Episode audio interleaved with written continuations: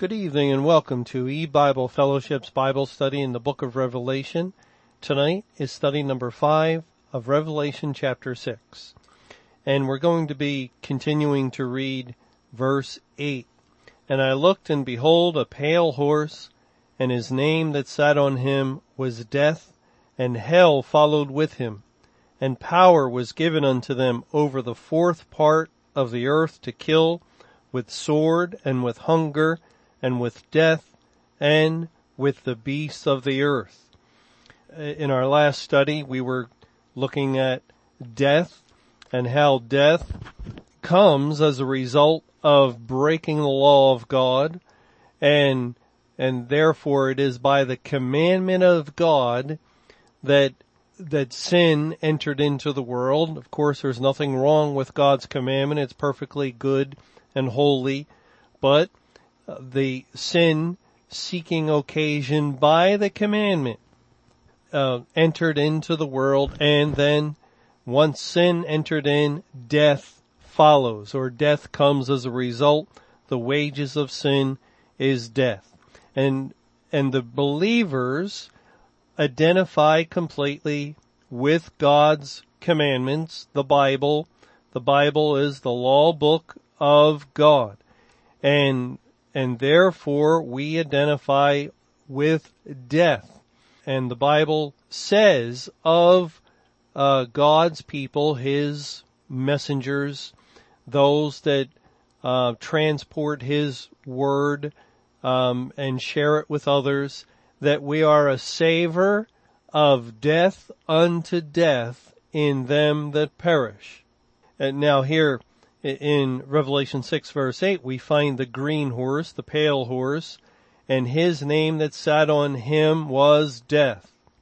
We can understand that the rider on the green horse, whose name is death, is the word of God, the law of God, and um, in, with a close identification with the true believers and the law of God is Christ. The law of God is Christ. Now, the Bible tells us that Jesus is the way, the truth, and the life. And just as the uh, child of God is the savor of death unto death, we read in 2 Corinthians in chapter 2 verse 15, for we are unto God a sweet savor of Christ in them that are saved and in them that perish. To the one we are the savor of death unto death and to the other the savor of life unto life. And Christ is the life that we are a savor of and likewise Christ is the death because it's one and the same Word of God, one and the same law book that God sends forth. And if the Word of God would reach the ears of one of His elect predestinated to receive salvation, we were a savor of life unto life. But if His Word reach the ears of those not predestinated, not his elect. They were condemned by it, and we were a savor of death unto death. Well, just as Jesus is life, he also identifies with death, because it is the letter that killeth. The letter of the law of the Bible kills unsaved mankind. And and so that, that's what's in view with this rider on the horse whose name is death and hell followed with him. And we were mentioning last time that God has brought the world into judgment and therefore he has brought the world into the condition of being ruled over by death and hell. The world has been um, brought into the condition of hell. The Greek word translated as hell in this verse is Hades. It is Strong's number 86. It is also translated as grave. It, it can be understood as grave or hell, and it really points to the grave. We find uh, this word Hades in Luke chapter 10 and let's see in Luke 10 in verse 14, but it shall be more tolerable for Tyre and Sidon at the judgment than for you. And thou, Capernaum, which art exalted to heaven, shalt be thrust down to hell. So we, we can see that to be thrust down to hell has to do with the judgment of God, of being under the wrath of God.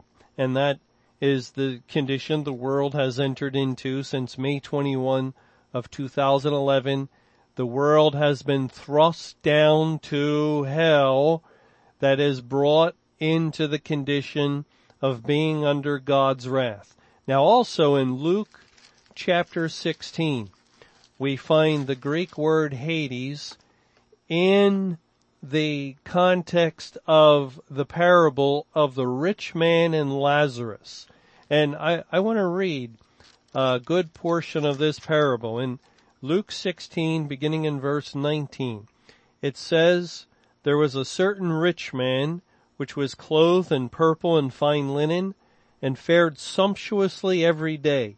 And there was a certain beggar named Lazarus which was laid at his gate full of sores and desiring to be fed with the crumbs which fell from the rich man's table.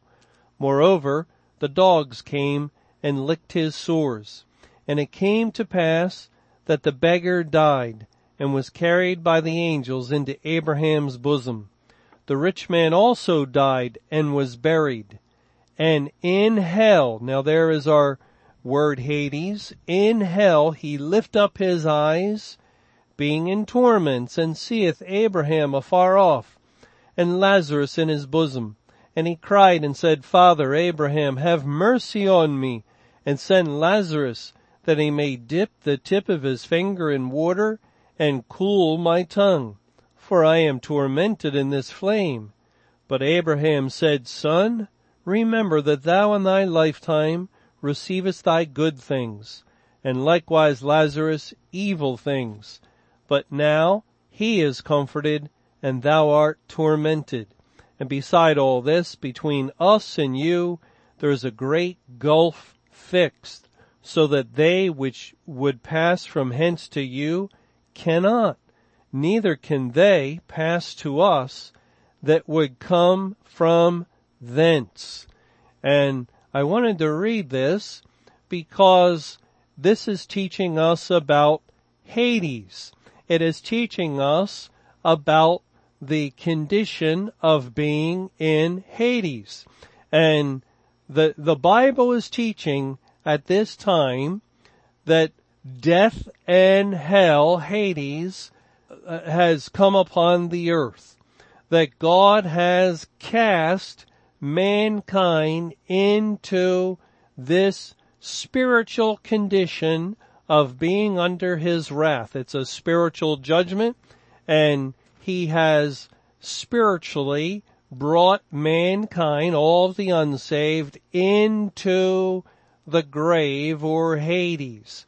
Because when God shut the door of heaven on uh, May 21 of 2011, and and when He uh, ended His salvation program, as a result of saving all those elect to be saved, there's no more to become saved. Therefore, he ended his program of evangelization. It, the only purpose was to find the elect, to apply the word to their hearts and in order that they become saved. And when that was accomplished, there was no further need for the program of evangelizing the world and to seek the lost sheep of the house of Israel. They've all been found. And when God did that and shut the door or put out the gospel light or all the various figures that he uses to describe uh, uh, this process, he brought the world into the condition of death and hell because he sealed everyone, uh, uh, everyone's eternal fate. He guaranteed the destruction of every unsaved individual. Anyone who's unsaved today will remain unsaved tomorrow and throughout the period of judgment day until it concludes and then that person will be destroyed. Their uh, annihilation, their utter destruction is guaranteed by the action of God in shutting the door to heaven. And, and so he has brought mankind into the condition spiritually of death and hell. And so we can learn from this parable. Uh, I, I'm not saying that this parable, um, we're not going to try and go through and match everything up to our present time, but we can learn what it means to be in Hades. Now, first of all, uh, we should notice that here in this parable, this individual has his eyes. Uh, that means he has his body. He has a physical body and, and uh, likewise, the unsaved inhabitants of the earth today possess their bodies they have their physical bodies as they are uh, living in Hades at this time.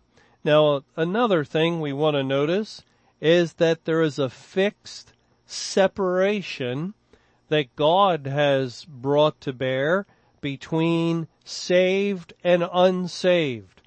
God has Lazarus in his bosom he, he has Lazarus in, um, a, a place of comfort and in a place of salvation, in a place of safety and security. And he has the rich man who is unsaved in Hades. And God says there is a great gulf fixed in between these two conditions, in between these two states of of these individuals between the saved and the unsaved.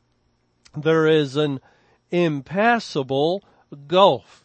And that's something else that um, we we want to notice that there is no way for any individual uh, typified by Lazarus who is saved to cross over the gulf and bring water.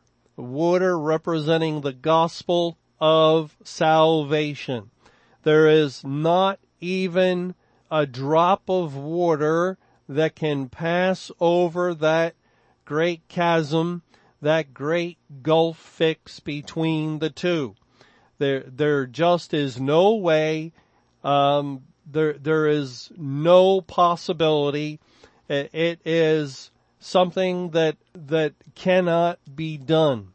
And, and this, we can see how that relates to our present situation where we have in the same world, we have the saved and the unsaved brought together into the time period of judgment day and we, we have a chasm, we have a great gulf fixed where there are the saved individuals and they will remain saved and comforted by God's salvation. They, they are the ones that, um, we read about in Isaiah 26 that enter into the chambers and, and are kept safe and secure until the indignation is overpassed.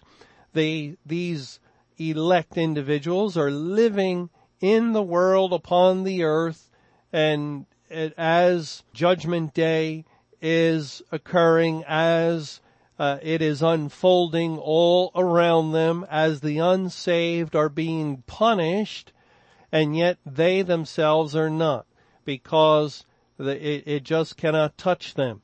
And likewise, those that are unsaved, no matter what they do, they cannot cross over to the place of Abraham's bosom.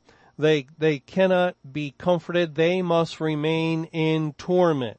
And that's something else that identifies with judgment day as Revelation 9 tells us that the locust will bring torment for five months. And that five months is a figure representing the entire duration of the day of judgment.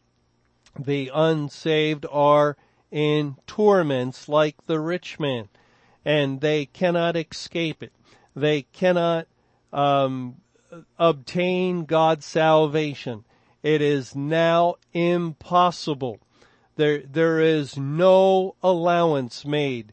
There is no, um, no mercy because God has stated he will have judgment without mercy. And even though this, this rich man now finally uh, is doing what he ought to have done uh, all of his life, but now in his death, as he is in this condition of death and hell, now he desires God's mercy, as as he says in verse 24, Father Abraham, have mercy on me and send Lazarus that he may dip the tip of his finger in water and cool my tongue, for I am tormented in this flame. And we can see that uh, here it, we could relate this to those that are trying to have dialogue with God through His Word, the Bible, and they're trying to prove and to show that there is still mercy today. There is still salvation. The door isn't shut. No, certainly there's, there's mercy. There, certainly a person can still experience the salvation of God and they're, they're uh, attempting to have the Lord open the door just as those uh, we read in the gospel accounts are knocking. Uh, and well, actually, that's just a couple chapters earlier in Luke 13, where it says in verse 24, "Strive to enter in at the strait gate, for many, I say unto you, will seek to enter in and shall not be able." And that's exactly the situation we have in Luke 16. He's seeking to enter into the kingdom of God, into Abraham's bosom, but he's not able because that time has passed. The day of salvation is over. It's now the day of judgment. Now you are in Hades. And it goes on to say in Luke 13 verse 25, when once the master of the house is risen up and has shut to the door, and ye begin to stand without and to knock at the door, saying, Lord, Lord, open unto us. And he shall answer and say unto you, I know you not whence ye are. And that is the answer of God that there is no opening of what he has shut and he shut the door to heaven. Christ is the door. God shut it. And there's no other way in. And, and so the rich man though is, is trying. He, he's making an attempt to, to have that door open. He, he's uh, using the language that certainly will soften God, certainly will um, allow God to just open the door to heaven the littlest bit. And he's not asking for a sea of water or a river. He's not asking for a stream or even a fountain, just a drop. Send Lazarus that beggar. Yes, I know he's the one I had no time for at, uh, during the day of salvation, but now it's different. Send Lazarus to dip the tip of his finger, just the littlest drop of water, in other words, the littlest possibility. And you know, uh, it, it's, it's not God's people. We're just messengers. We're doorkeepers. We follow instructions as God, the Master and Lord, uh, directs us as He uh, tells us to close the door because the day has come. It is judgment day. And, and so we have to share with people, I'm sorry, the door is shut. And, and you'll find people trying to say, oh, but but what about this uh, instance? What about this particular case? What about um, uh, little babies and children? Certainly, certainly there's there's some mercy. Certainly there's a little bit of mercy somewhere for someone, and yet no, no, the the sorrowful, the grievously sorrowful news that the people of God have to share is that the door is completely shut. The door is closed. There, we cannot open it. God in his program has shut it. And now we're living at that time. There is no mercy. We cannot even uh, allow for the littlest bit of mercy.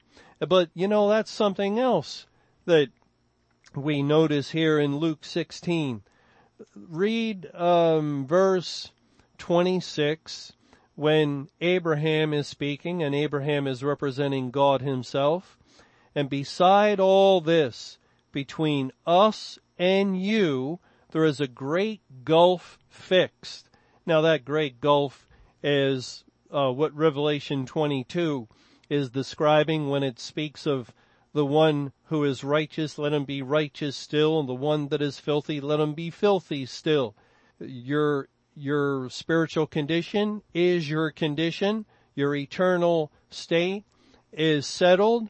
It will not change. And, and yet notice that statement here in the next phrase, so that they which would pass from hence to you cannot neither can they pass to us that would come from thence.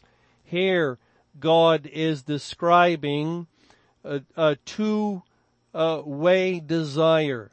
There is the desire on the one hand from those that are in Hades, those that are in the condition of death and hell, that are unsaved, and, and they would desire to pass from that place to the kingdom of God to heaven and they cannot. It is impossible. There is complete inability. But uh, what, look at the other group. Here God is speaking of those in Abraham's bosom, those that are comforted, those that, that have salvation, they which would pass from hence to you cannot the word would is expressing a desire. And, and certainly God's people have this desire. We would, if we possibly could, we would share the drop of water with the, the poor lost sinner.